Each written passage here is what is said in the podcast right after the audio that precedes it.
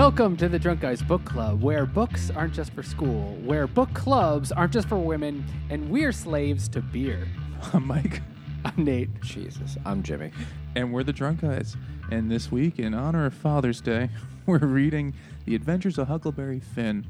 Or The Adventure? Is it one adventure? The Adventure of Huckleberry He Finn? has several adventures. The Amazing Adventures of Huckleberry and Finn by Eh. Michael Chabon. uh, by Mark Twain. And someone's starting with a beer. I'll start with a beer. This was a this was the winner of our Patreon poll for the month of June. So if you'd like to participate in future ones, go give us a couple bucks, you cheap bastard. It's like they knew we would have difficulty coming up with an entry line for this one. They knew it. Okay, this beer is by DuClaw, and it's called Sour Me Blackberry and Honeysuckle Tea, because that's the most most southern thing I've ever heard. Besides slavery. Second to slavery, yes. it is sour, and it does taste like tea. it has like a tartness, definitely, which I guess would be the blackberry. Yeah, and it really does kind of taste like iced tea. Is it a is it like a hard tea or is it a beer? Uh, it it's a sour. IPA? It's a it's a sour beer. No, no, it's a sa- sour ale. All right, cool. Ale with blackberry and honeysuckle white tea, because it's racist. I do declare this tea is mighty fine. Okay, so Huckleberry Finn is a famous book, oft, often considered or pos- proposed as the great American novel, which we'll get to that later. Uh, is is a sequel, and I guess this is one of the few examples where the sequel is su- uh, supersedes in, in popularity and in legacy and whatever the original. Because Huckleberry Finn is a character in The Adventures of Tom Sawyer, which came out almost a decade earlier, and Tom Sawyer is in this book too. Can you think of another one? Well, Godfather Two is often considered better than Godfather One. But it's not more famous. It's just as famous, I would call it. Or what about Terminator Two? Is way better than Terminator One. Terminator Two is, is better, yeah. Okay, all right. I feel like we have this. We've had this sequel discussion at least once or twice. I don't remember why. Maybe just everyone in the world has had it, and those are always the examples: is Terminator Two and Empire Strikes Back. oh yeah, Empire Strikes Back. But again, like Star Wars is still a pretty goddamn big deal. Like There's also like n- 97 of them. But but so- how many people have seen Empire but have not seen A New Hope? 12. It's like not many. I mean, even if you say the second one is better, a lot of people have read Huck Finn, and a much lower number of people have read Adventures of Tom Sawyer. It could also be because Huck Finn is often put in school curriculums, and Tom Sawyer never is. That's why, yeah. it's just a l- that's just way too much N word for one school curriculum. to have We'll both. talk about that at some point. Uh, so the book came out in 1885, But which too, was Too Fast, Too uh, Furious is better than Fast and Furious. The book came out in 1885, which is exactly 20 years after the end of the Civil War, but takes place before the Civil War. Uh, and one of the opening lines is, and this takes place 40 or 50 years ago, or was it 50 or 60? No, 40 or 50 years ago. So call it somewhere in the 18, you know, 30s or 40s. oh wait, Silence of the Lambs is a sequel, way bigger than no one gives a shit about the first one. That's true. You sure that one wasn't written first, though? No, I've read all those books. The first one was Red Dragon, and it was actually hmm. a, a shitty, shitty movie first, with you know totally different cast. Mind Hunter. Was it Mindhunter or Manhunter or something like that? Man, I'm one of those. Something kind of hunter. Yeah, the hot ass garbage. Back to this book. Sorry, guys. So this takes place in what the. Southerners would call the good old days. Which is actually, uh, so it starts in Missouri, I believe that's pronounced Missouri. Missouri. Missouri. Uh, Missouri. now, Missouri is kind of i- interesting because it was a slave state that never joined the Confederacy. Because it is, I mean, it is kind of a border state for sure. During the Civil War years, Missouri was pretty much like a guerrilla war between forces pro slavery and anti slavery. And it was actually really, really brutal. But the war itself didn't really happen in Missouri, or more So they like had their own mini civil war within the Civil War. Yes, but like a Okay. guerrilla civil war. Uh, so anyway, this actually takes place before the Civil War, but the message, because you know it was written 20 years after, is definitely anti-slavery. So it starts off with uh, some stuff that happened in the previous book, The Adventures of Tom Sawyer, which I think I can't remember if I read or not. I mean, maybe when I was a lot younger. I don't know, maybe. But anyway, um, so, and I, I don't really remember the context for this, but Tom Sawyer and Huck Finn have both like found somehow through some weird adventure thousands of dollars, and they each have six thousand dollars, which is a vast fortune in you know eighteen forties Missouri. they just have like tons of money, but uh, but that has to be Eight slaves with that. a lot more than eight. Uh, well, wasn't the slave eight hundred bucks? Isn't that what they say Jim costs? He's a really good slave. yeah, but he's he's a super expensive slave. He's like the Cadillac of slaves. It's like this is primo slave. All right, so you can get like a couple of like. It just reminds me of the uh, Key and Peele slave auction skit. You can get like some of the really good ones and then like some of the the leftover ones. Or you could spend it on something else, and it's your money. I'm not going to tell you what to do. It's- So uh Huck Finn also he does so okay. He's uh, his father, I don't know, maybe something in his in the first book in in Tom Sawyer explains what happened to Huck's mom cuz she's just like never even mentioned. She's just like not there at all. Huck's father, which we will definitely talk about and is the reason why we're doing this episode, very much absent and Huck Finn has been basically kind of like adopted by two older ladies who are trying to like teach him to be a good boy, but he doesn't. Civilize him. Yeah, yeah, civilize, civilize with an S. uh, and they're just like, but he doesn't like it. He would rather like sleep in the woods and like play in the dirt. And I mean, he's like 13, 14 years old, I guess. I don't know. But he just does not want to do like that kind of stuff. He just doesn't like it.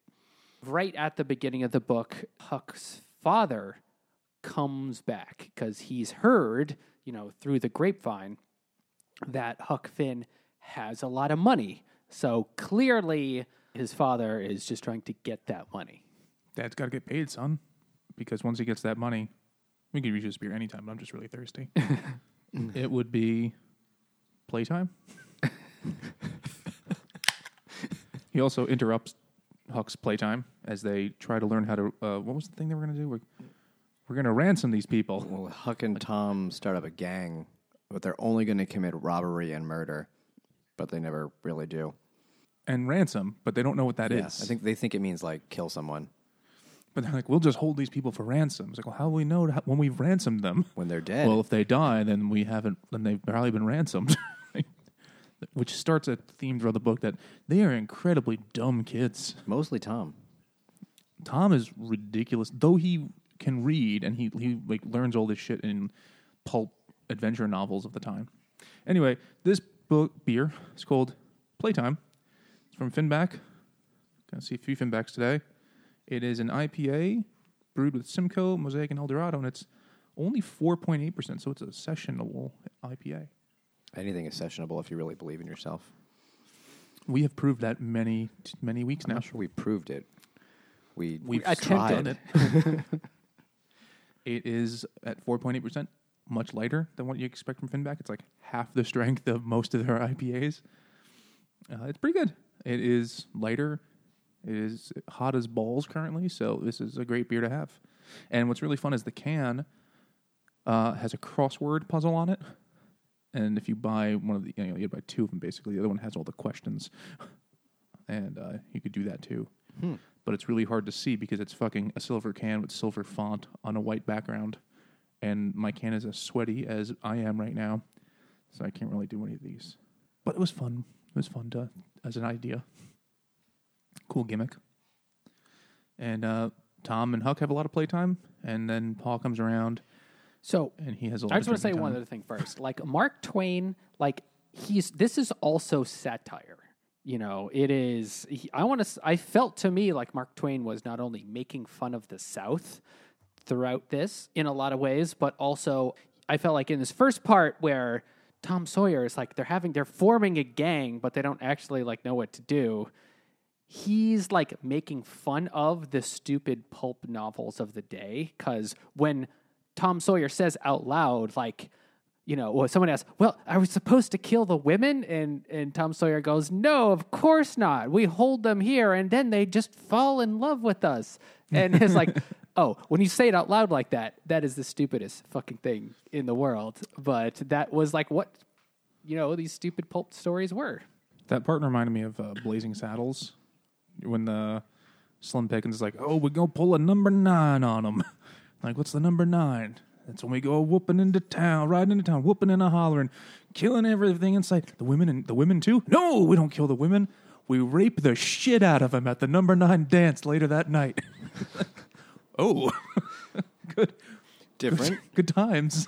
but it's kind of like the same level of charm.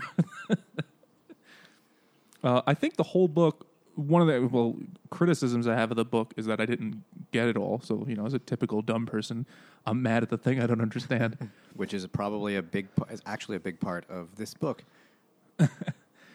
I think he, he's satirizing a ton of things of the experience of growing up in the South. Now, Mark Twain's from Missouri. That's where he was born, right? In Hannibal, Missouri. And he makes fun of a lot of different things where it talked about like the religious practices of people in the South and how gullible the people are for certain types of things. And of course, the institution of slavery and racism and lynch mobs and all these things he comments on and I just felt like I needed to read like a heavily annotated version of the book because there are parts where like I don't know what he's making fun of here, but I feel like there's a joke I'm just not getting. I read along with the book like an analysis of it because I figured like I wasn't like, I wasn't gonna get a lot of the symbolism because I don't I just don't usually. So it did help immensely to be like, oh, that's what he's talking about. Oh, I get what he's making fun of here. That makes sense and all that shit. So it does absolutely help to have a guide down this river of satire. Indeed. We should at this point. Okay, so one of these like older women that have that are trying to adopt Huck Finn, one of them has a slave named Jim. What's his full name again? No, that's his full name. James. That's his full name. Uh, No, he gets called something different quite often in the book, which is one of the. How often would you There's a- say that he gets called that? I, I, I was just going to connect to up here. Would you say he get called that a million and one times? this is a million and one from Interboro. it's a raspberry gose. And to be honest, I am not looking forward to drinking this. Well, they did Gose down the river, They so that did also Gose. works too. And they probably ate some raspberries or some shit. I don't know. Six I'm percent sure you- alcohol. Let's I'm see. sure you could find at least one part in dialect in the book where someone says "agosa" there. So that also. Oh, Jimmy's face is unbelievable. It looks like you just drank brackish river water. I'll be honest. I I don't like the ras. I don't like raspberries. If you do, this would be awesome because it tastes like a bunch of liquid raspberries. I that don't sounds though. amazing. Well, That's you can good at all. yeah, I will drink it vicariously, or you or you'll drink it vicariously through me. It That is good because it is hot out though, and I was pretty thirsty. So it's it, honestly, it's kind of like having like a like a Kool Aid that you don't really like that flavor, but you'll still drink it anyway because it's not bad. Anyway, uh, yeah, it tastes a lot like raspberry. So if that's your thing, props to Interboro. It is not my thing, but I won't hold them at fault for that. It's my own shortcoming. So, can I make a suggestion for this episode? The plot is really quite dumb, and it's just a lot Yeah. of like a lot, It's a lot of like little happens, vignettes. and just scenes that I kind of was confused and didn't always know how we got from one to the other. Uh, but they go down the river, and another thing happens. yeah, and just like, later and then the they river. land somewhere here. Yeah, I mean, we could we could burn through that fast, and I think we should we could spend the bulk of our energies on um, why this book is important or famous, and what is it saying. yeah. But first, let's talk about Pap. Oh yeah, for Father's Day. So Pap. when when we were like, okay, Is his last should we- name Smear? Was he in the Foo Fighters in Nirvana? uh, okay, so when we were like, oh, we should do what should be our next book poll? Well, okay, Father's Day is in June. Let's do Father's Day books. What are some famous fathers? And it was the books were either famously good fathers or famously bad fathers. And it looks like famously bad fathers won because he he's like, oh, you know what? I just realized I literally meant to buy a bottle of delirium tremens just for this, and I totally forgot. Oh man, yeah, that would have been good. The father is a raging alcoholic. Though, in his defense, at one point he's able to buy like four gallons of whiskey for like a nickel. So it was real cheap. Yeah, it to was get very shit-faced. easy to be an alcoholic. Grain alcohol was, and corn alcohol was just incredibly cheap at that time, especially because that you know refrigeration hadn't been invented yet, and so one of the ways to preserve something, to preserve its value so it doesn't just rot and go bad, is to turn it into alcohol. It also, I think, condenses it. Like that's why rum was so important, you know, in sort of a century earlier because sugar is like fairly bulky. I mean, it's still a pretty high value item, but if you boil it down into molasses, then it's much more condensed. And if you turn that molasses into rum, then it's even more condensed. Uh, so that was it gets you that was the fucked up. purpose. And so there's uh, there was some uh, study I can't exactly remember where I heard this, but just the fact that that the price of alcohol was so incredibly low, and then if you graph the price of alcohol versus the rate of alcoholism or like the consumption of alcohol, it goes way way way up.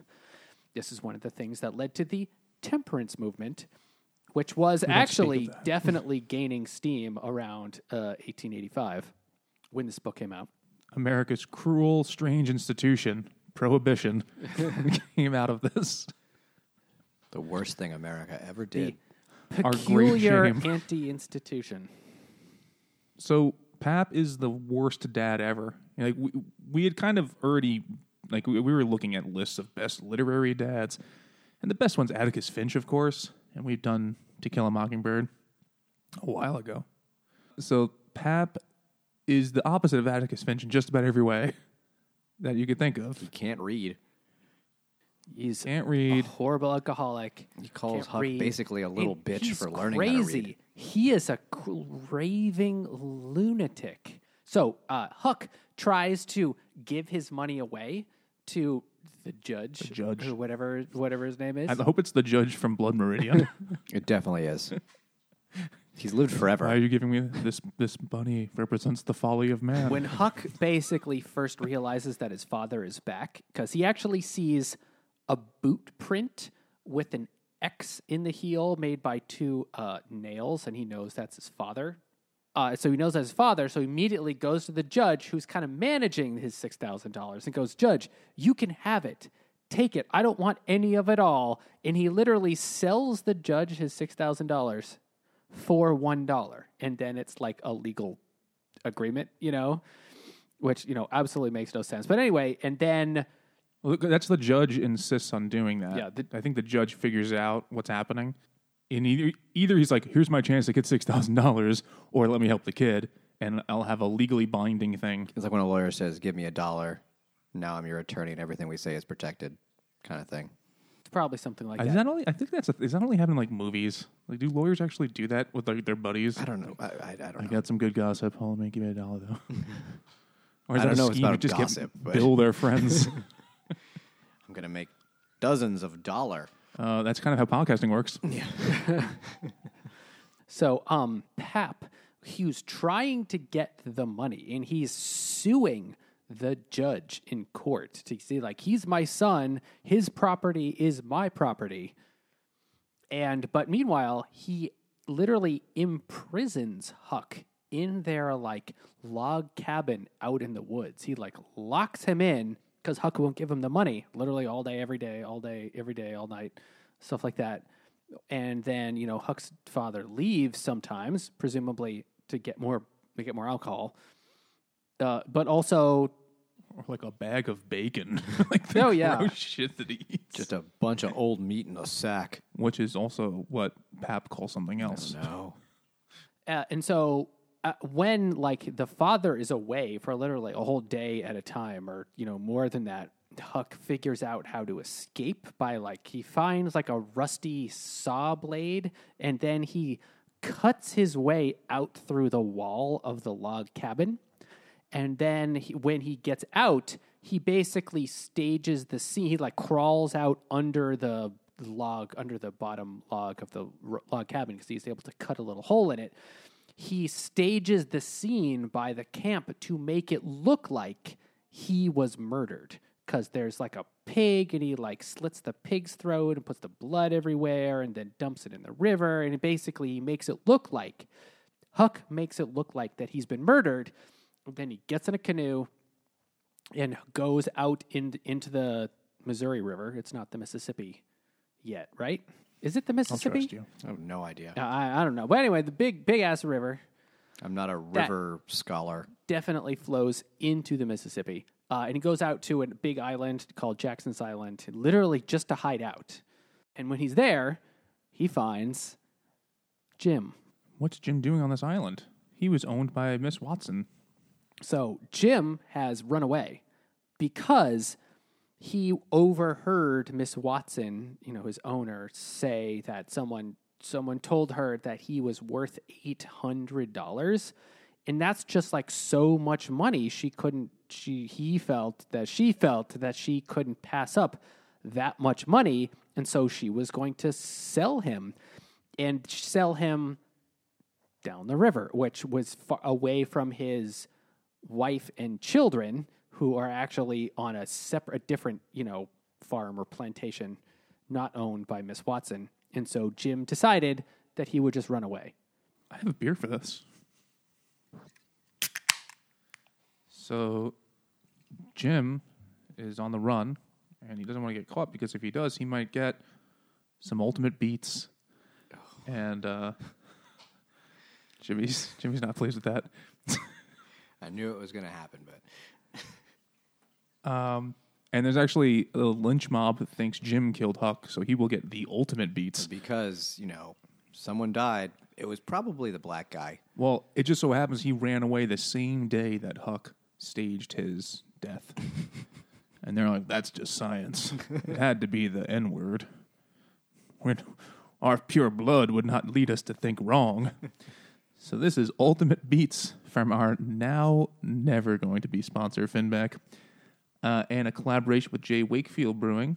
It is a double IPA with coconut, dry hopped with mosaic that comes in at 9%, 9.1%. We've all had this, gentlemen. We've all had a lot of this. I have had a lot of this. I still have a little bit more that I didn't want to drink all at once, but I probably will pretty soon. this might be my last or one of the very last cans. I brought bought a case of it, and I immediately regretted not buying ten cases of this. so, Fin- nice. one of Finback's most popular beers over the past couple years is a beer called uh, Smooth Beats Miami that they make with J Wakefield, which is a regular IPA that is only only six percent in change with coconut. And as Eric from Finback has told me, you know, he gets asked, or he told us, I think, on the podcast, he gets asked like once a week. People will come and say, "Hey, when are you guys making Ultimate uh, Smooth Beats again?" And so this year they didn't make the. So last year, 2019, they made like five batches of it. They just kept producing it because it was selling out so so quickly. This year Capitalism. they didn't make that. Yes, we. I'll drink to that. And the this year they made a double IPA version of it, and it is fucking incredible, as Jimmy would say. Is it is, it also with J Wakefield or are they doing it on their own? still with J Wakefield, and it has just. I mean, it's just it is exactly what your heart would want you to believe a coconut IPA tastes like. It is, it is just amazing. Yeah, I like- I have had quite a few of them, and I'm not a huge coconut fan, but that thing is fucking baller. It's a beautiful masterpiece. It is so terrible connection. I feel bad for making it, but I also just wanted to drink the beer, and it's hot out, and it's a great beer. It's also unfathomably drinkable for nine point one percent. Indeed. Like you, you really could damage your body, or so I'm told. so there, that's my contribution to the episode so far. So, long story short, they end up on the run together, just trying to get north or kind of Go south. south. to Ohio. Not really understanding that part, but Actually, to Illinois. oh right. Yeah, they're going to Cairo to hang out with those guys from American Gods. Yeah, exactly. In in Cairo. Uh, so, but just just to point out that you know a, a theme of the book is definitely slavery and whether slavery is right or wrong, because you've got the situation where both Huck and Jim have run away from these like horrible circumstances, yet one is totally illegal, like and is it would be punishable, you know, by practically by death or you know something just short of that. And whereas, you know, Huck is like kind of doing the right thing. And how are they, how can those both be true? You know, how can Huck be doing the right thing, but Jim the wrong thing? And then uh, periodically throughout the book, Huck is like coming back to like wondering like wait a minute is is this the right thing to do like it it feels the, like the right thing to do but everything i've been taught you know says that i'm going to go to hell for helping a slave escape And when Jim talks about coming back and saving his wife and children, and Huck is like, "How could I do that? Like, how could he do that? He's gonna take, he's gonna hurt the person who owns them, who is a nice lady and has never been, you know, anything but nice to me, and that's wrong." It's like Miss Watson didn't do anything wrong. Yeah. Why should I help her lose her slave? A lot of the book is him kind of like trying to figure out what's right and wrong and kind of evolving over the course of the book where you kind of learn that at first Jim seems like just the worst stereotype of like a dumb, superstitious, ignorant slave, but he ends up being, you know, one of the few good characters in the book and the only one who's not one of the few who's not a full-blown moron. But when we first meet him, he's consulting his like hairball from the stomach of Yeah. a goat or something to tell the future. like some Hey, I- some, I don't like, know- Papa Django voodoo I don't nonsense know that how he's they were doing. with the ways of science back in the old days, but you know, it's pretty close. so I, I had heard much about this book. This was the first time I read it, Really? and when that yeah, We, that we was- read I- it I mean, in high school together in the same class. I didn't read it. Oh, okay. for sure. I sure. was in that class with you. I tried to read this book for eighth grade for a book report, and I faked it and got away with it. And I clearly, uh, I did not read a lick of it Okay. in. in And did high you just school. resubmit that same book report in high school? Well, this was that was well, back in as Nate, you could appreciate back in the day when you hand wrote work. You know, before the Oh, right, yes. before the typewriter was invented, like in your uh, middle school days. Uh, cuneiform tablet, but On the Rosetta Stone. Uh, I did not still have that book report from eighth grade, but I remember specifically writing the line in it.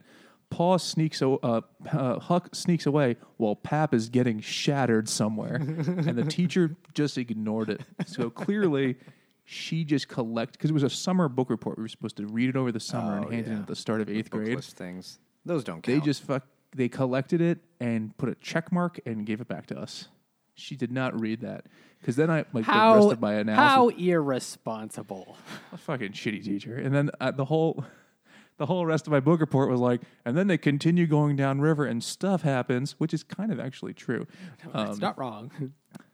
I, I managed to not really reflect on the racism or themes of identity or belonging or whatever's in this book. I got out of it. or the morality of slavery. No, no, none of that. I just I remember the line "Pa was getting shattered" because I just learned that term from the Rolling Stones or something. I mean, it, it, you're right. Oh, so then they started. I got to the scene with Jim. So I only I've heard so much about the book, and it's like so racist and so terrible.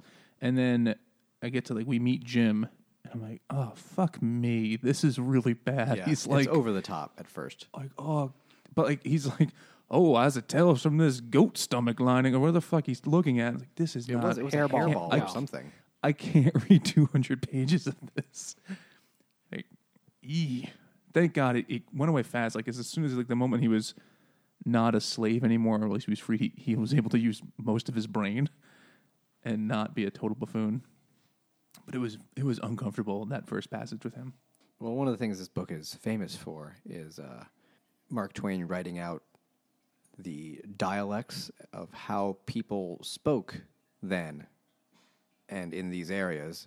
And like still basically today in yeah, Alabama. it's still pretty close. Um, So for that, do you think that he either consulted or had to create a style guide? Jesus Christ, that is wow. This is Uh, maybe he did. this is from Mast Landing and Thin Man. Is it foreign extra stout, like a chode? Uh, it is seven percent alcohol. Let's see what this is like. It's one of those foreign stouts coming here to take our stouts jobs. Butter's too lazy to work. It's amazing how they do it. They're so sneaky. It's this is extra stout. It's thick. This is thick. Really? Is It's thick a- with three C's. Even at seven percent. I mean, th- th- you don't taste the. It's not like booze thick. It's like it's physically, it's got like a thickness to it, like a heavy fucking whatever this is. I don't know. I don't know what extra stout even means, but That, It's that pretty is a style. But are you saying um, it's like syrupy? Not syrupy as in sweet, but syrupy as in no, viscous. I think it's it's, it's, it's, just like, Viscous, it's, yeah. it's not like porridge or anything, Viscosity? but the vis- it is a slightly more uh, in the viscosity realm. Oh, the viscosity realm. I think it's a Michael Crichton book. Yes, it is. It's about a hyper intelligent oil that uh, begins to take over Canada. That red Wikipedia. and there's di- there's dinosaur uh, genes in the oil because dinosaurs are oil, and they start to turn back into dinosaurs. but it's from outer space. Oh yeah, well yeah, a meteor woke up the dinosaur genes in the oil, and then uh, a bunch of scientists, none of which are ladies, uh, had to not. invent a machine that is another meteor to wipe out the dinosaurs again. But they're too viscous, so they just it's kind of like T one thousand. You know, they just kind of fall apart and they reassemble. But eventually, they just boil them in uh, large ovens and factories because climate change is uh, not real in Michael Crichton's world. So he defeats Yeah. he defeats oil that book. Dinosaurs book, all right. with the power of industry. Trademark. Uh, all that Yeah. stuff. I see how he wrote books so often now. It's pretty easy. yeah. But this is pretty good. Was It has good a slight uh, malty kind of thing to it. It doesn't taste like chocolate very much, like stouts can sometimes. Got a kind of smokiness. The classic for an extra stout is Guinness's one with the yellow label that you get in bottles. I haven't had that. That's like that's the famous. this does one. taste or a lot Lion like um, Stout. It tastes a lot like if Guinness was actually good. That's ooh, it's fighting words in some areas. I know. I agree. I think Guinness blows. I blows. don't like Guinness. I think it's so. It, I can have one and be like, okay, fine. But after that, it's like, why? Why am I doing this? it just tastes like a chocolate milk that has a fake ID. like it wants to pretend it's beer. Yeah, this this is this is. Yet, uh, yet somehow drove an entire nation to alcoholism. Well, that was also whiskey. Yeah, that helped. if you had to only eat fucking potatoes, dude, you'd get drunk all the time too. Yeah. They don't even have like anything like salsa or something to make a potato more exciting. It's just put potatoes. salsa on potatoes. If you were eating like nine pounds of potatoes a day, you'd eventually experiment. Yeah, no, I With certainly. Mexican food? Uh, anything, It's- anything. it's a weird choice. But just raw potato or boiled potato or baked potatoes. I mean, there are a few things that I mean, potatoes are amazing, and there are a few things that don't make potatoes even better. So, potatoes and salsa, sure, sounds yeah, great. it's just it's an odd first choice. I mean, I was going for more exotic uh, can ketchup. Well, I mean, salsa is Or probably about as exotic as uh, Irish food gets nowadays. Fried potatoes and ketchup, pretty much the perfect food. Ketchup is basically just white people salsa. Yes, yes, it is. Holy shit!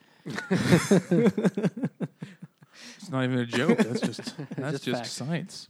I'm not even mad. I'm impressed.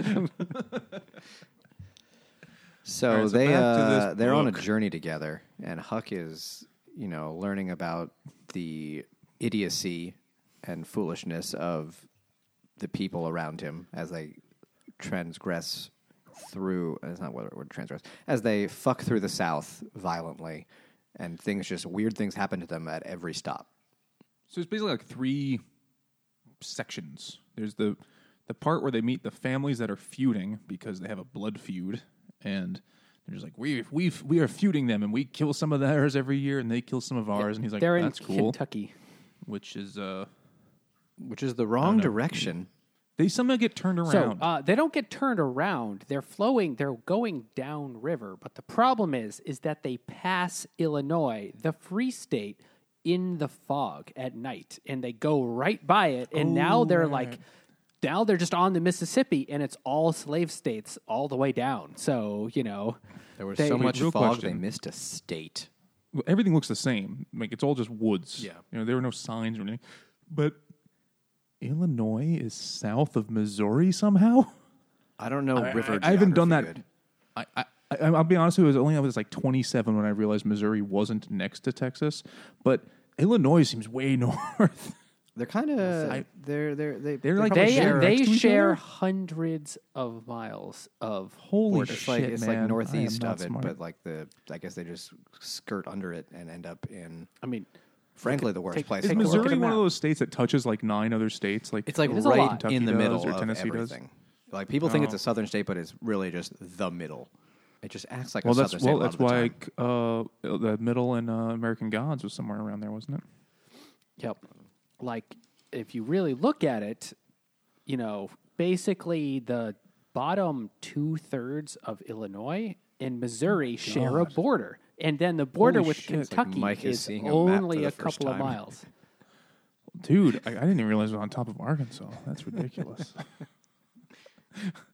Sorry, like in my very limited, I don't memorize what maps look like world, I just assumed Missouri, like I assume a lot of people do, was just like part of the South.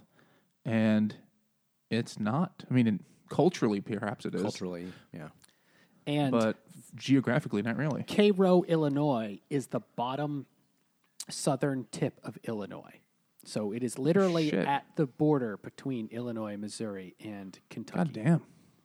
That is more you know, huh? There are two Dakotas? Fuck. there are two, but they're both useless. It- uh, and I've heard there's more than one Carolina. I'm not really sure, but there might One's be. just slightly sweatier than the other. Uh, I've been to the one of them. It was nice. Couldn't can't really remember which one it was. I think it was North, North. but it doesn't matter. Yeah.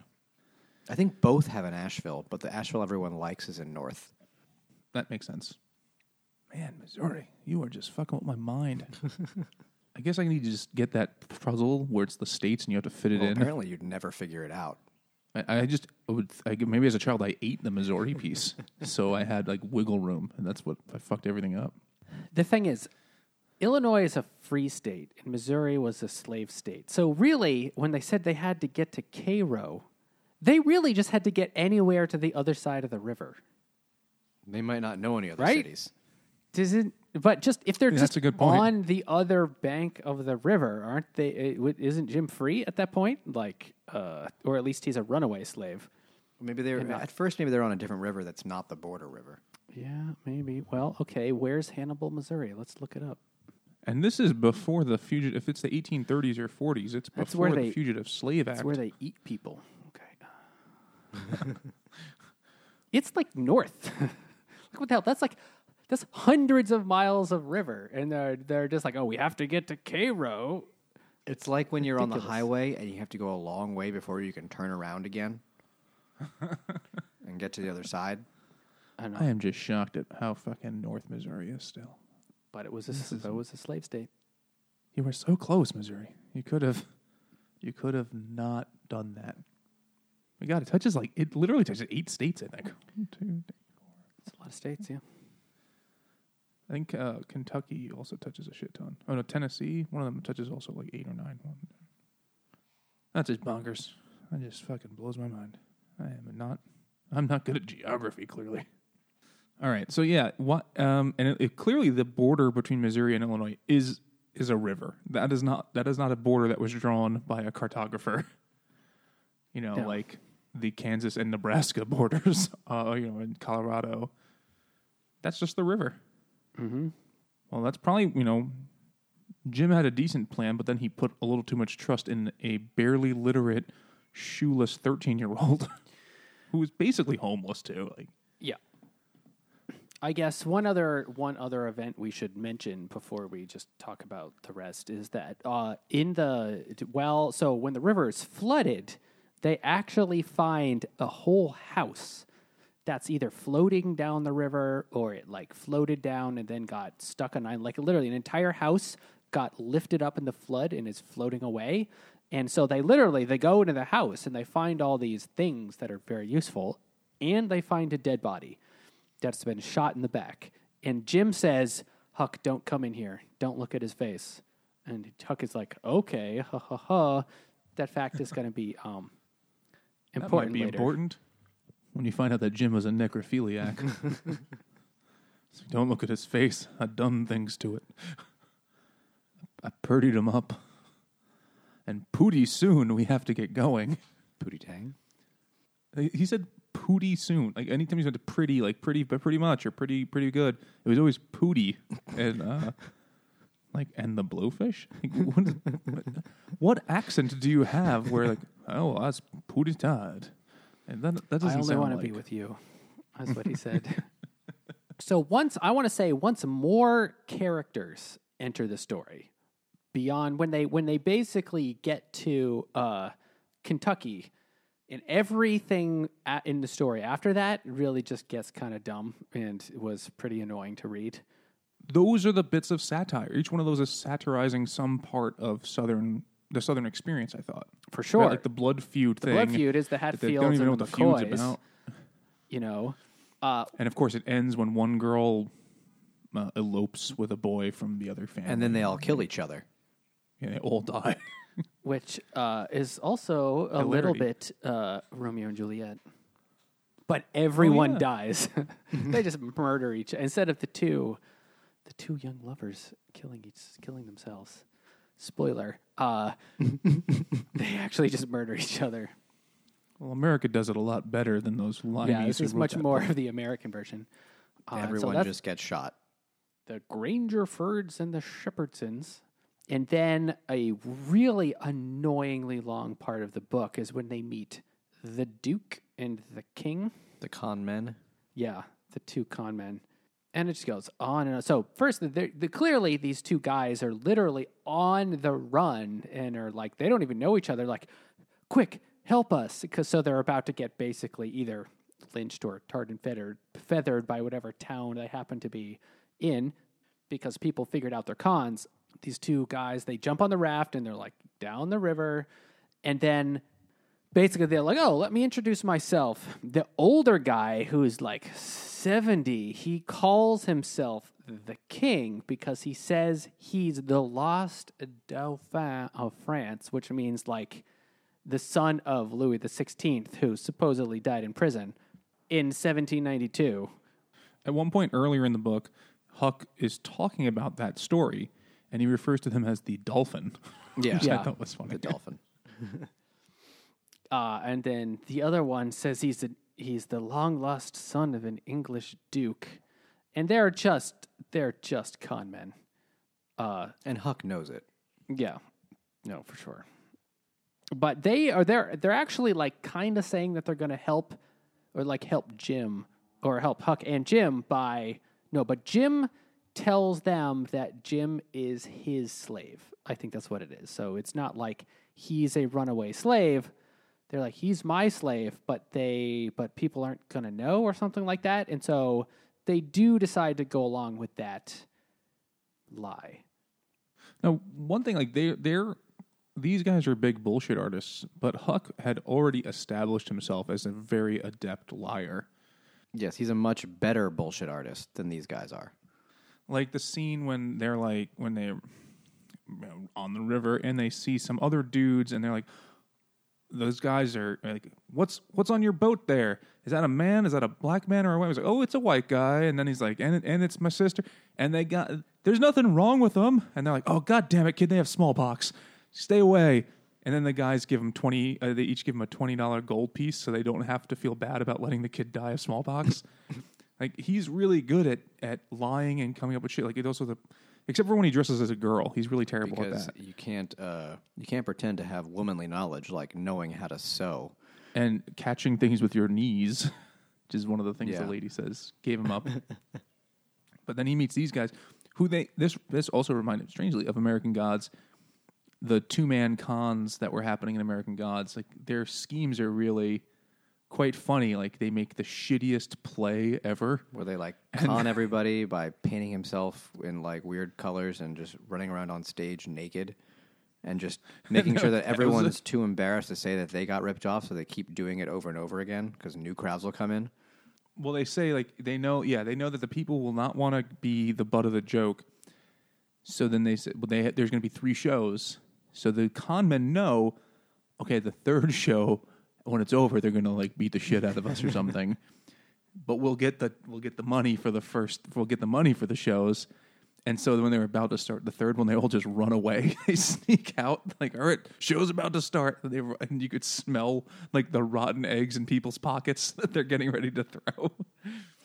And I thought that part was funny. It just, I just didn't understand why it was like a full quarter of the book seemed to be that.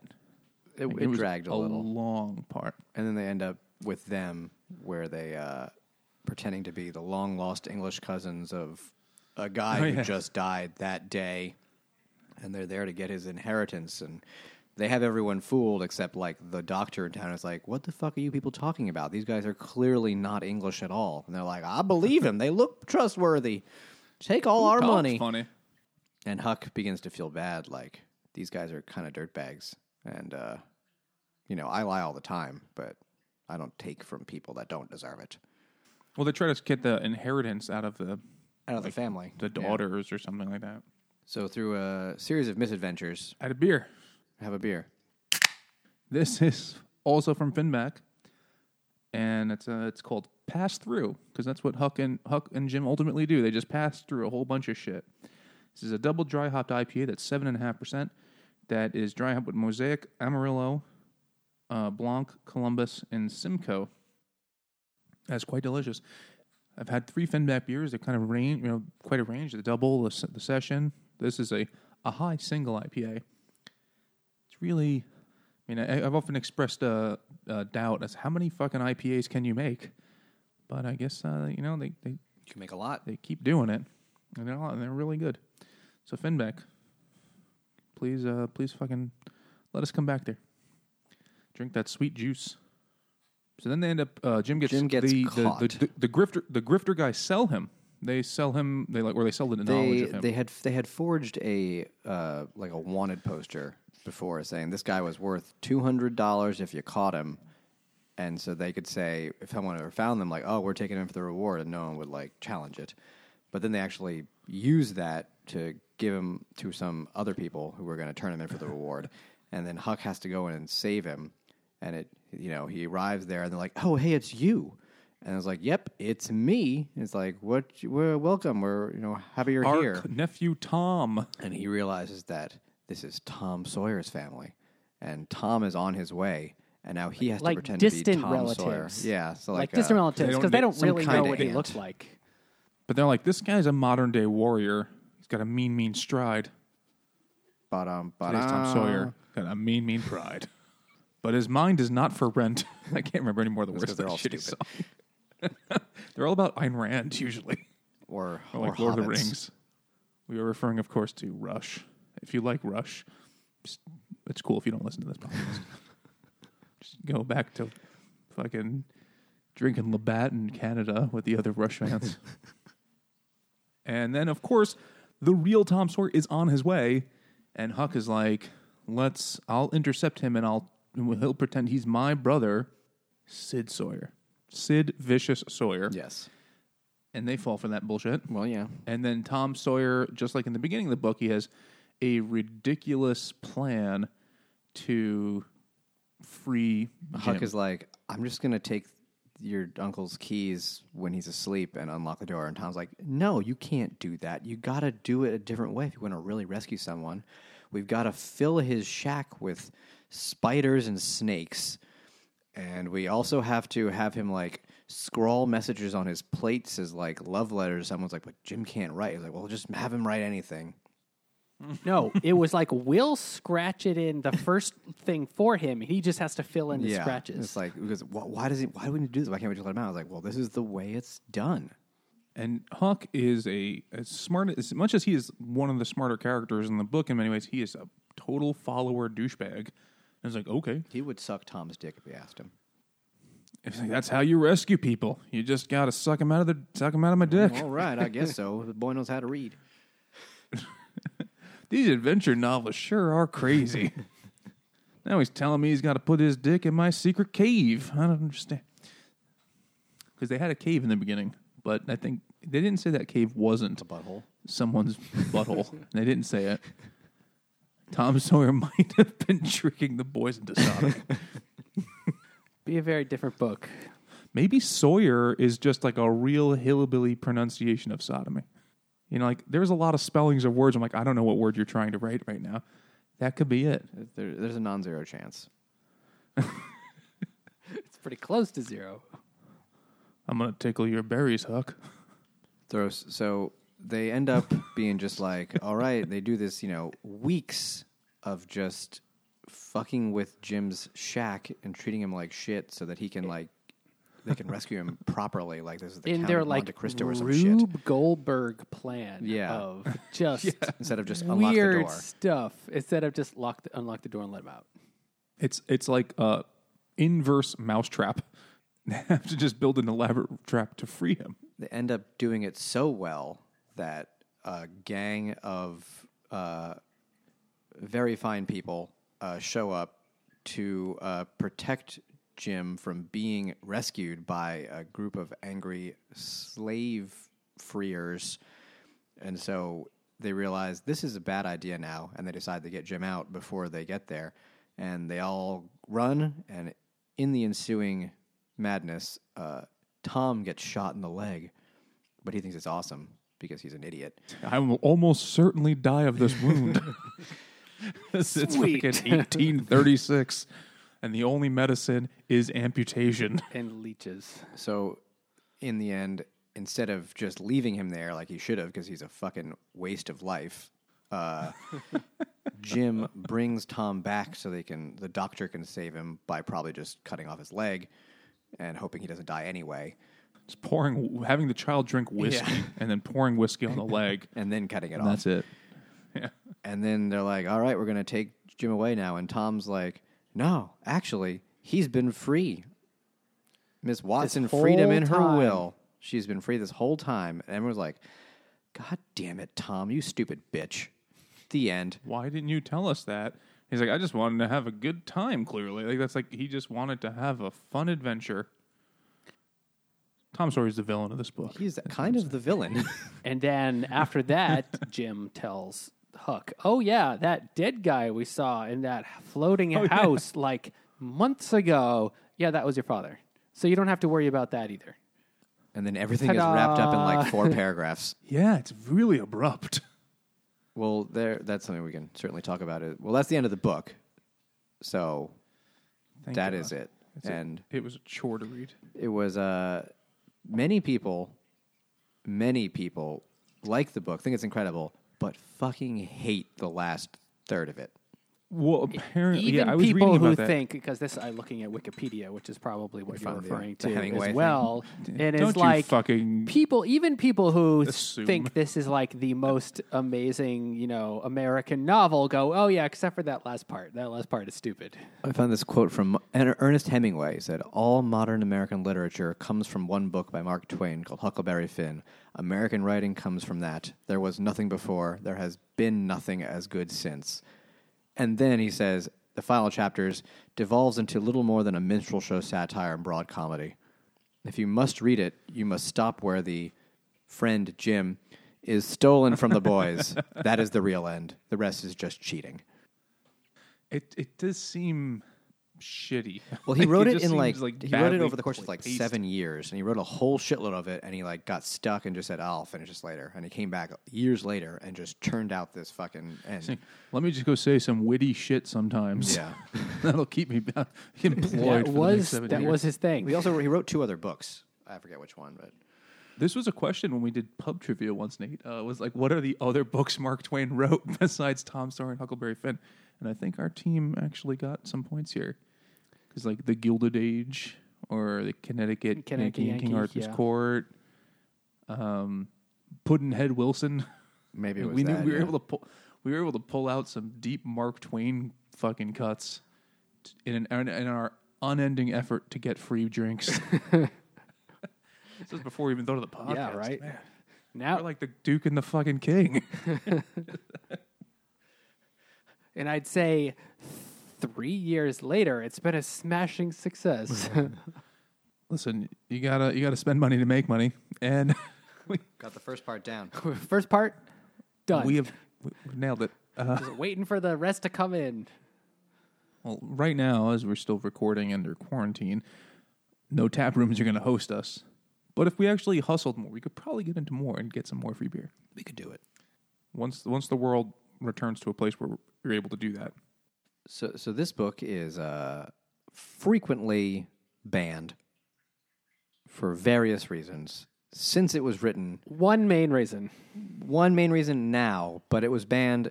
It was written in 1885, or it published in 18- 1885. It was published in 1884 in England, actually. Okay, in December 1884 in England. We'll Whatever, round off. man. And so, It's, it's, it's weird. Like, Why was it published um, there before the estates? Just That is a, a weird question that I don't know the answer to. I don't know. If, it, there might not be anything to it. It might there may not be anything other than like they had the press ready. well, actually, But uh, it is it does seem strange. Mark. Twain had his own printing press. And I found this thing. This thing was pretty funny. I feel like you're No, no, no, no. I found that I looked up about this book because you know there's a shitload of the, the history of the book and all that happens is more interesting than the book itself. Um, but here I wrote, wrote this down. Twin Twain he had his own printing press and he hired an illustrator to illustrate because they do the book with a bunch of pictures and Mm, oh, with yeah, yeah, pictures. with pictures. And they had a bunch of pictures throughout it, and some didn't make the cut, and some, you know, were all that. And they don't know who did this, but one of the pictures, uh, an illustration of Uncle Silas and Aunt Sally, someone added a penis to the picture of Uncle Silas in the first printing, and they I'm had to instantly they had to Googling that. recall the first printing and bring it back. Otherwise, no one would ever buy the book because he had a fucking dick. I looked at the picture; it's pretty hard to tell, but it's like that guy's got a dick. and so they had to. Uh, they never found out who did it. They thought ma- maybe it could be the illustrator because he didn't like that they cut some other some of his drawings, or just someone having a having a laugh. But Oh, it just has like a little bulge in his pants. he's there. got like a little thing. It's either it's either a little dick or a bulge in his pants. But someone fucking drew a dick in this book, and they had to recall it. and so that it caused a huge delay in in the publication. I just really googled Uncle Silas penis. By the But way, it showed up, didn't it? Was it popped right up. It it's it hope hopefully it's more of a grower than a shower. That's, that's the most random thing. You know how famously prude That's the- America is. Like we're totally down with the slavery and the racism, but like What? you can't have an old That's- man's penis I'm now, out. I'm now looking at the picture. It's like Yeah, it's it's not Really? It's, I, that's just like the weird folds of his pants. That, I- that's yeah, not folded around his Folding dick. around his healthy dick. honestly. Uncle Silo is more like it.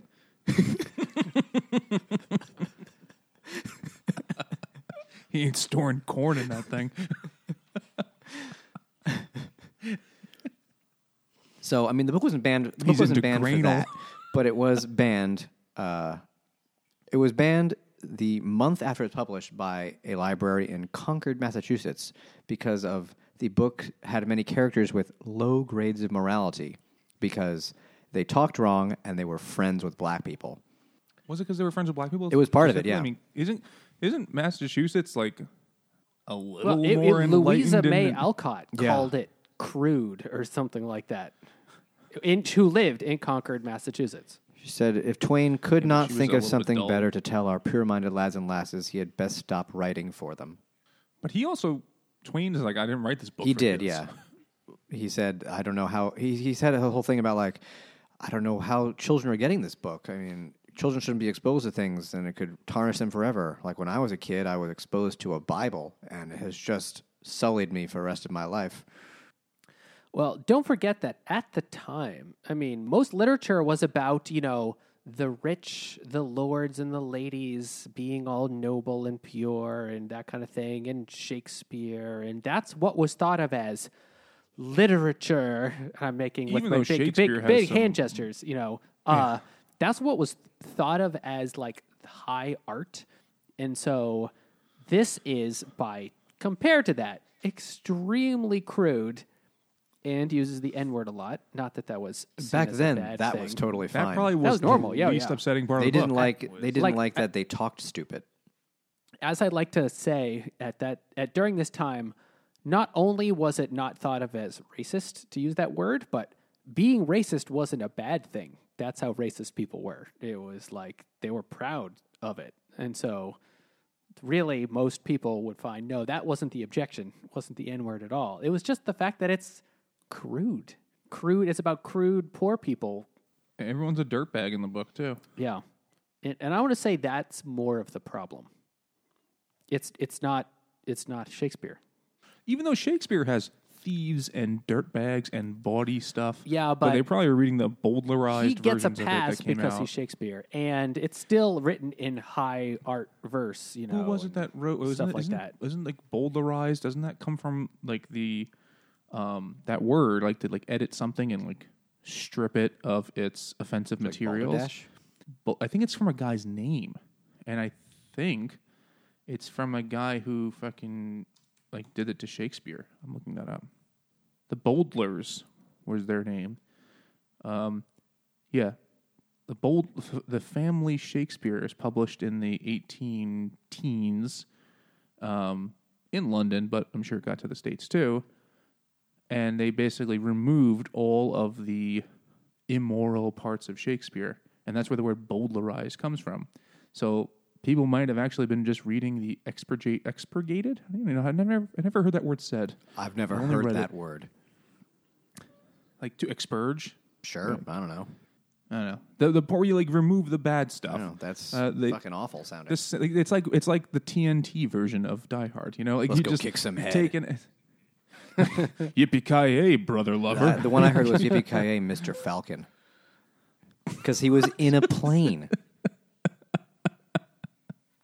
sure, it's like an anime all of a sudden. Mr. Falcon. Yeah, it was, it was hot That's garbage. Oh, yeah, it was terrible. But uh, yeah, so this book was banned for that back then. But these days, it's uh, it's not it's not as often banned. It still is sometimes. It's It's, challenged. it's very all challenged because of the abundant use of the N word. It was 219 times in this book, You mean a million and one times? a million and one. You- you- I rounded up. It's basically once a page on average. Oh, if not more.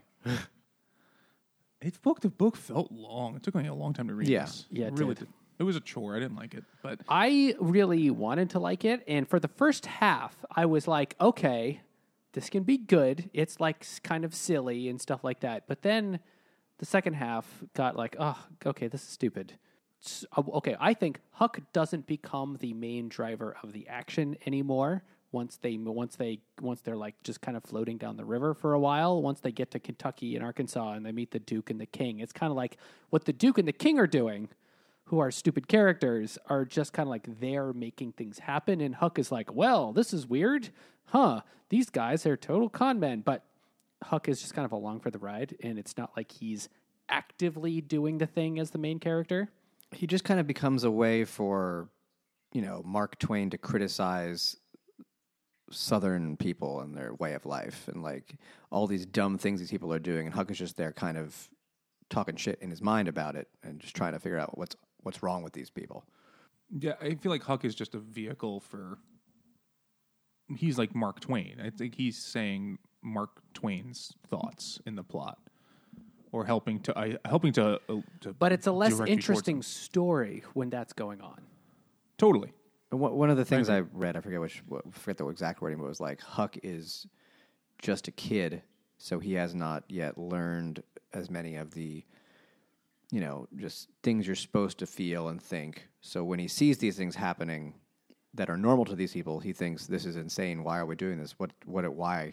What's going on? And we're supposed to be like, oh, you know, what's the what the fuck is that stupid phrase? You know, from the mouth of babes or whatever, but they mean babies, which is weird. I don't know why they call them babes. It's kinda kind of creepy when they call them that.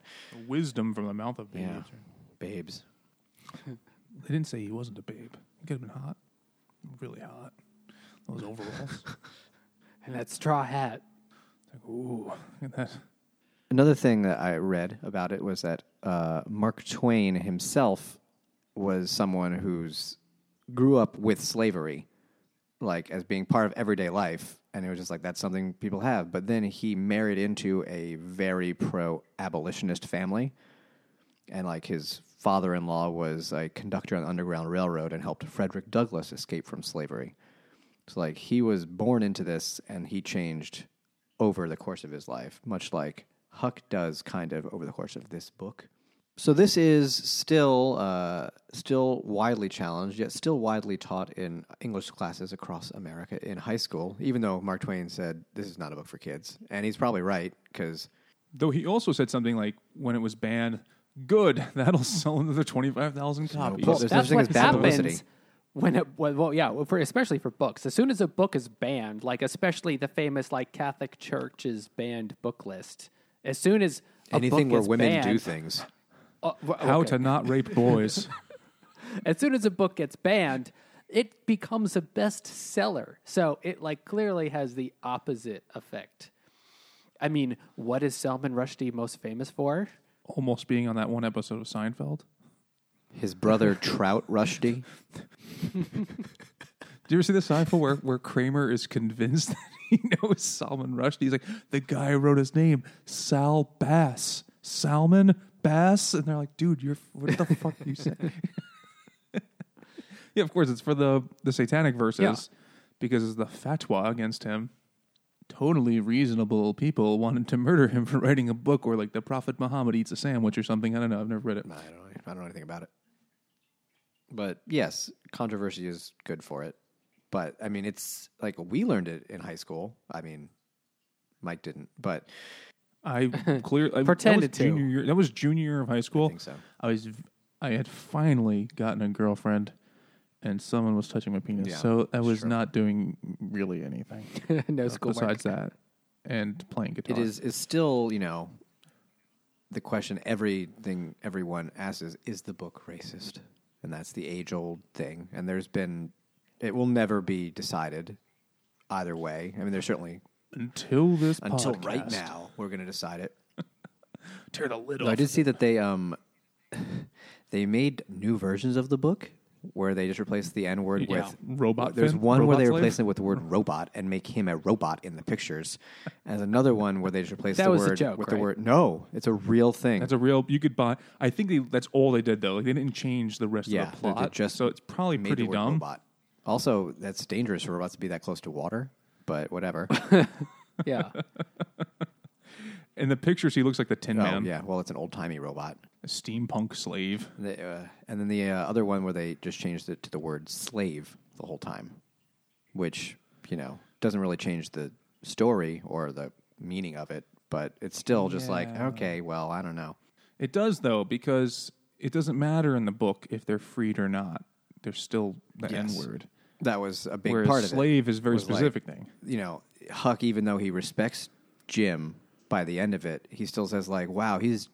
He's just like a he's white on the inside, which means like he's a real person. It's like, ooh, fuck, Jesus. Okay, I'm looking into the robot thing. It it was it okay. So there's this website which is It's comedians. It's who did comedians. Yeah, a comedian tweeted after the after somebody I think t- you know saying out that we're just going to take out the n word and replace it with the word slave. Somebody tweeted we're going to take out the n word and replace it with the word robot. It was just a tweet. That was just it. Period. And then people loved it. And then they made a Kickstarter as a joke. And then people started giving them tons of money as a joke. And so they ended up actually do it. They ended up actually printing it, basically. It, it, it, wa- it was the robot thing entirely a joke. They have these old timey pictures of it's literally a robot on a raft. it's got like a ray gun on Does the back. robot Anyway, have a penis? It does not. Not in this picture. It's really least. big. My favorite one. Uh, almost had to be reprinted. They, they made a bunch of different versions of this, you know, over the years of movies and TV shows and you know shit like that. In 1955, CBS made a televised version of this Without without Jim, right? Jim at all. What?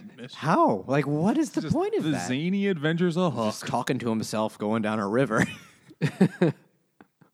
he finds a dead body in the house. He's like, Don't look at it, Huck. okay, I won't look at it. Don't look, Huck.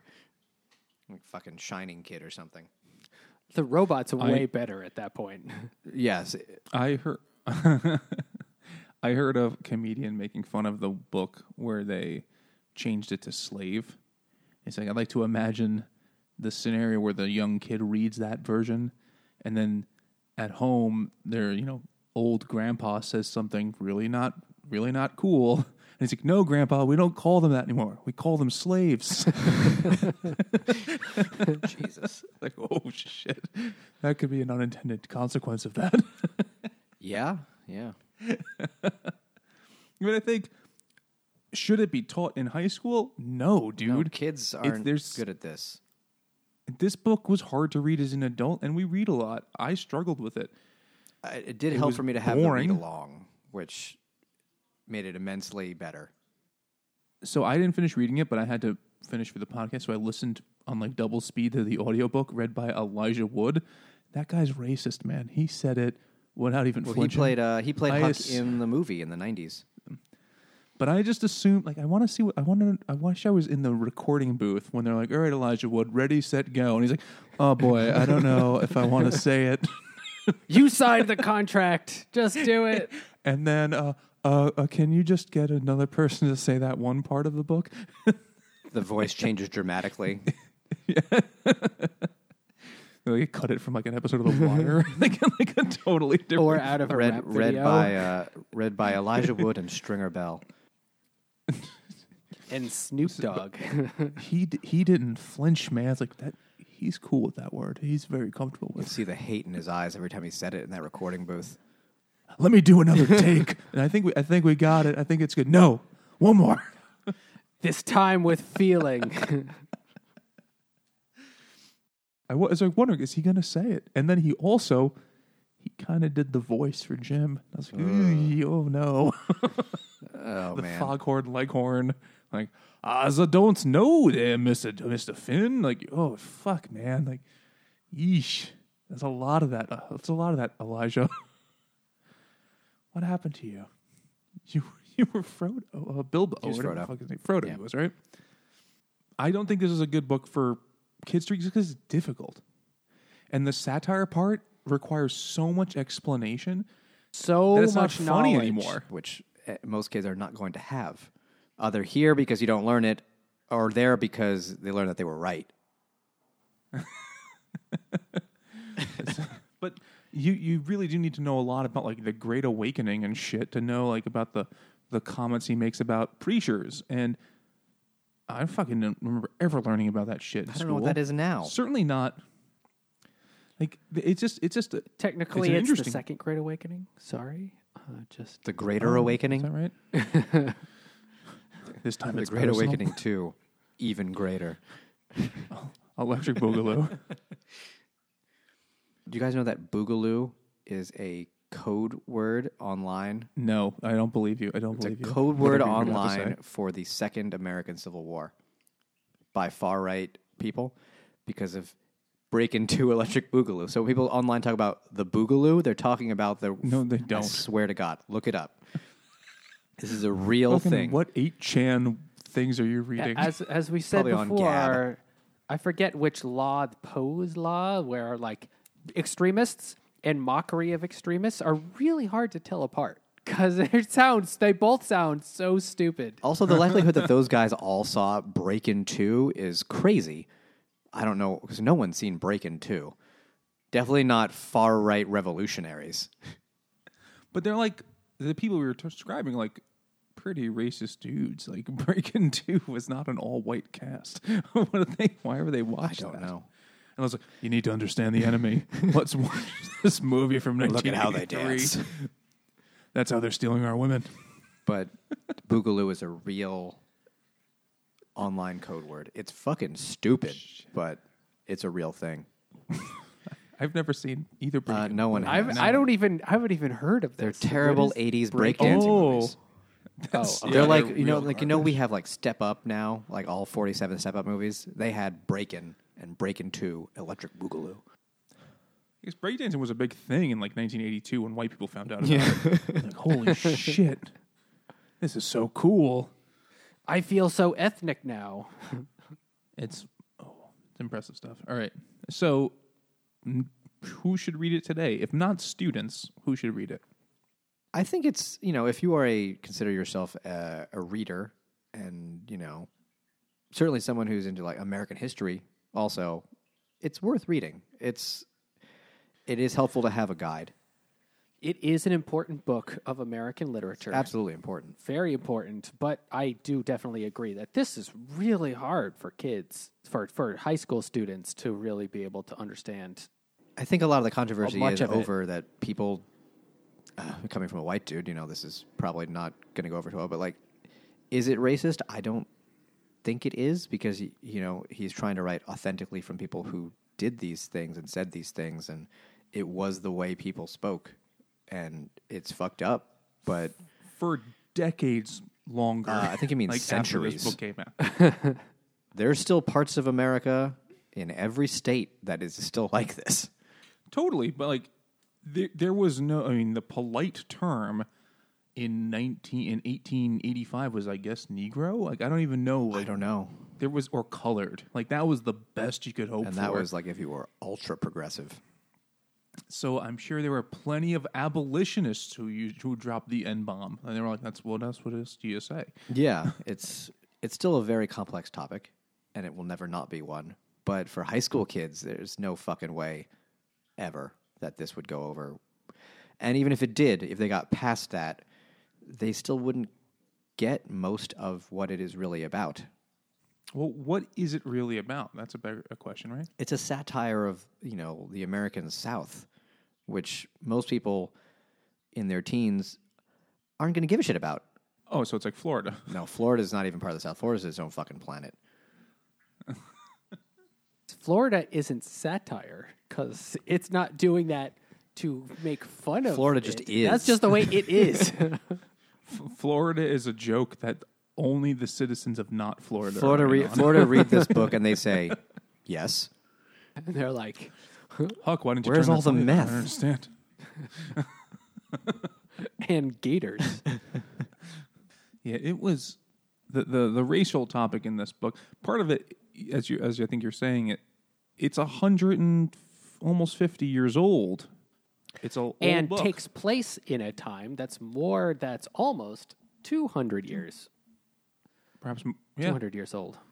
So it's you know our in the last half century, uh, and then some race in America views have changed quite a bit, and uh, certainly positively.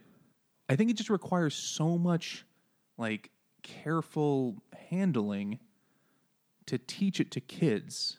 They'd be like, oh, listen, this is what they're saying, but it's kind of how they said it. But you also don't want to come off as like an apologist and be like, listen, man, that's what they were. You know, like, 'Cause I remember when I when we did it, we I kind of got that vibe from when we learned. It was like, oh, you know, this is the way people talked, but that's not really what it was.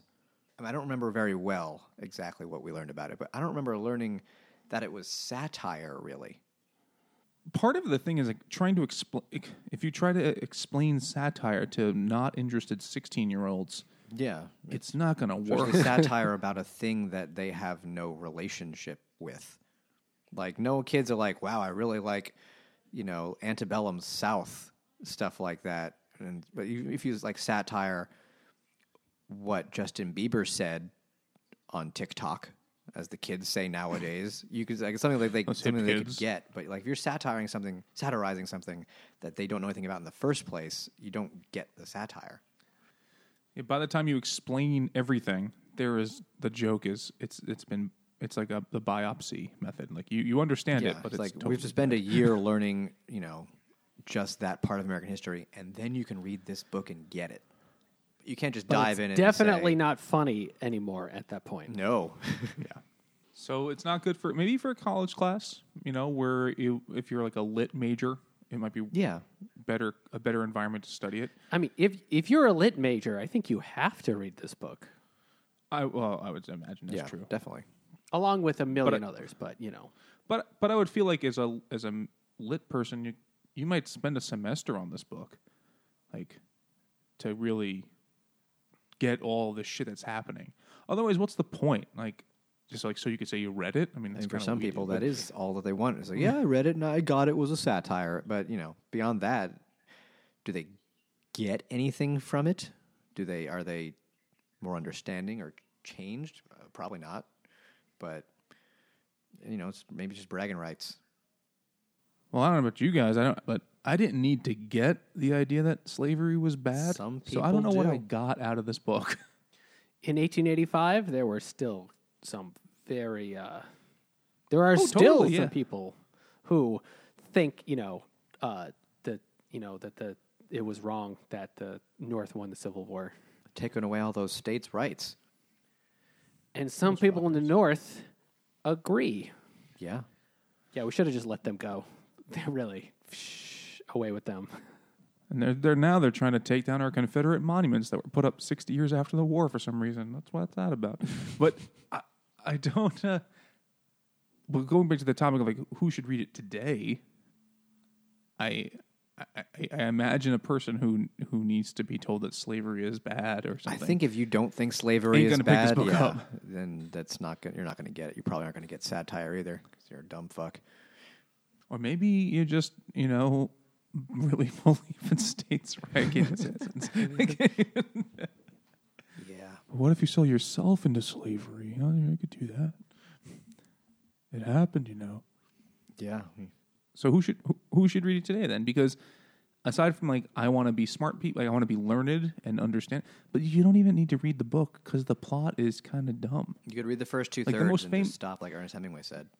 The most he was like I have to go fuck a whore, but the most famous eat a plate parts of eggs. the- naked shooting a di- an elk.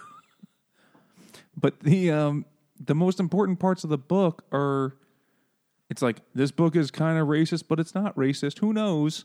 Like that's what people remember about the book. And then they say it's really great. But I've never had anyone explain to me why it's really great. I don't know. I mean, I liked it. I think if I hadn't read along with it, I would not have liked it as much. So you were listening. What do you mean you read along? Were you like listening to someone No, read no, it? I, I, Like I read it. I read a few chapters, and I would go read like I read the fucking Cliff Notes analysis, which you know bullshit, oh, bullshit okay. children's analysis, but it's still. I mean, like oh, this is what this was talking about. This is what this was talking. about. Like, oh, okay, I fucking get it. Because I know I have a pretty good grasp of Civil War stuff, but I don't know every bit and piece of everything. And you know, I got like the culture. Certainly, I, I understood what it was about, but it, it did help fill in some stuff and get with like, oh, he's satirizing this aspect of stuff. So it, it helps. And if I had just read it, you know, if I had gone in dry, uh, I would have gotten that it was a satire. But there were there were subtler things I did I wouldn't have picked up on. What do you think, Nate? Did you listen to the Elijah Wood version? I did not. Damn it. I did not listen to the Elijah Wood version. Only my view of Elijah would have been tarnished. That fucking racist hobbit. So yes, I'll take the ring to Mordor, both the no and words. Have, did you guys see any black hobbits? I didn't. it's very likely that the hobbits are very racist. Maybe in the Lord of the Rings, like the, the orcs are like the the black. There are actually people who believe that. the O word. That's you can't say that, Frodo. That's their word. the, the pe- people actually, you know, there are racists out there who say like, oh, clearly, you know, the elves are the high, they're the Scandinavians, and you know, the other people are the white, and the the Uruk-hai and the orcs are clearly like these barbaric, you know, black races from Africa and the South. And J.R. Tolkien was like, "Are you fucking kidding me? No, people, Jesus, that's so stupid." Uh, the book starts with a little note that says, "This is not an allegory; it's just a story." but I'm sometimes into BOC porn, and I want to.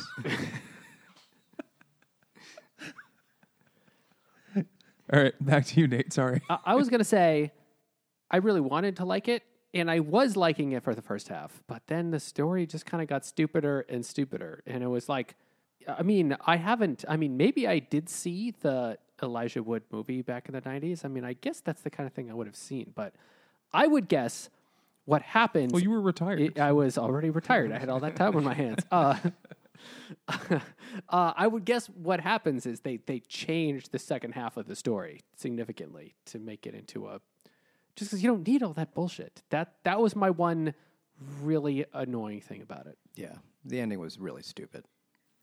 It just fell apart. I mean, there wasn't much holding it together, honestly. It was just a, here's a bunch of escapades. It felt it felt more like a series of es- episodes than a coherent overall narrative uh, for a lot of it. I didn't know the history part of it that you mentioned earlier. That Twain kind of wrote this over many years. He took it. Yeah, he like he wrote like the first two thirds or like most of the you know half plus a little, and then took a break for years, and then came back to it and just shat out an ending.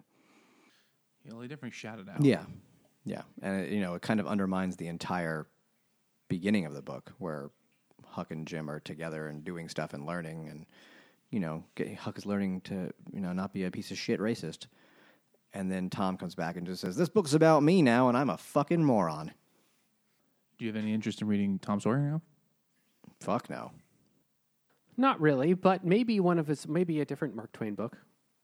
Those are the ones that no one can name. Well, Connecticut, Connecticut Yankee in King Arthur's Court. There's actually a third book, another stupid Tom Sawyer adventure book that no one gives a fuck about. I forget forget what it's, it's like. Tom Sawyer three, Electric Boogaloo. Boogaloo. Um, besides this, I mean, Mark Twain's super famous as a name and for his, f- you know, clever things that no that he probably didn't say half of them. But other than this book, and maybe Tom Sawyer, like nobody really reads any of that shit. Not too much. It is unfortunately another classic that we've read that when you actually read it, it's just not that good. How many classics have been good? That's a that's a tough list to make. I mean, I'm- I'll, we'll have to I'm- I'm trying the to think term of one. classic a little more strenuously. Yeah, I was gonna say you know 19 at least 19th century or earlier, just to make it very very narrow. But yeah, I'm trying to think of one, and I'm having trouble. We haven't done it on this, but I read Don Quixote, and that is that lives up to it. Okay, That is often considered the greatest novel ever. And it was like the first. I wouldn't call it that, but it does have a hilarious, crippling diarrhea scene, which is impressive for a book of that. Sancho's long like shitting next to the horse or something. No, they're both no, they're both get food poisoning. They start shitting all over the room they're sleeping in. In the end, just like spraying shit. It's just like this book was written like the 1400s, and this stuff was still funny. well that was like an everyday occurrence. So Yeah, Some things are universal to the human experience, and yeah. shit jokes and fart jokes. Butt explosions. I mean, there are fart jokes in like ancient Mesopotamia, so like clearly, They're still funny. Anyone says they're not is a fucking liar and a prude. So I guess what we're saying is don't read this book unless you really feel like you need to. Because if you just Yeah. know that it's about not being racist, then you kind of got the gist of it. Yeah. You're not going to learn anything new from it. And if you needed to learn that, then You're probably not reading this book. well, yep. tell us what you thought. Send us an email to drunkguysbookclub at gmail.com. Follow us on Twitter at DrunkGuysBC. Or go to Facebook and Instagram at Drunk Guys Book Club. And if you've listened this long, don't wait till someone sells you down the river. Leave us a review, and uh, why not round it up to five stars? One for each uh, 10 chapters too long this book was. It's in the 40s, but it's still. No? Sure, can yeah. do- Whatever. Yeah. And you can also uh, go to Patreon and give us money so that we don't have to sell things we don't want to sell for money for beer. That's all I'm going to say. and also, check out the Hopped Up Network, a network of independent beer podcasters. And thanks for listening. that.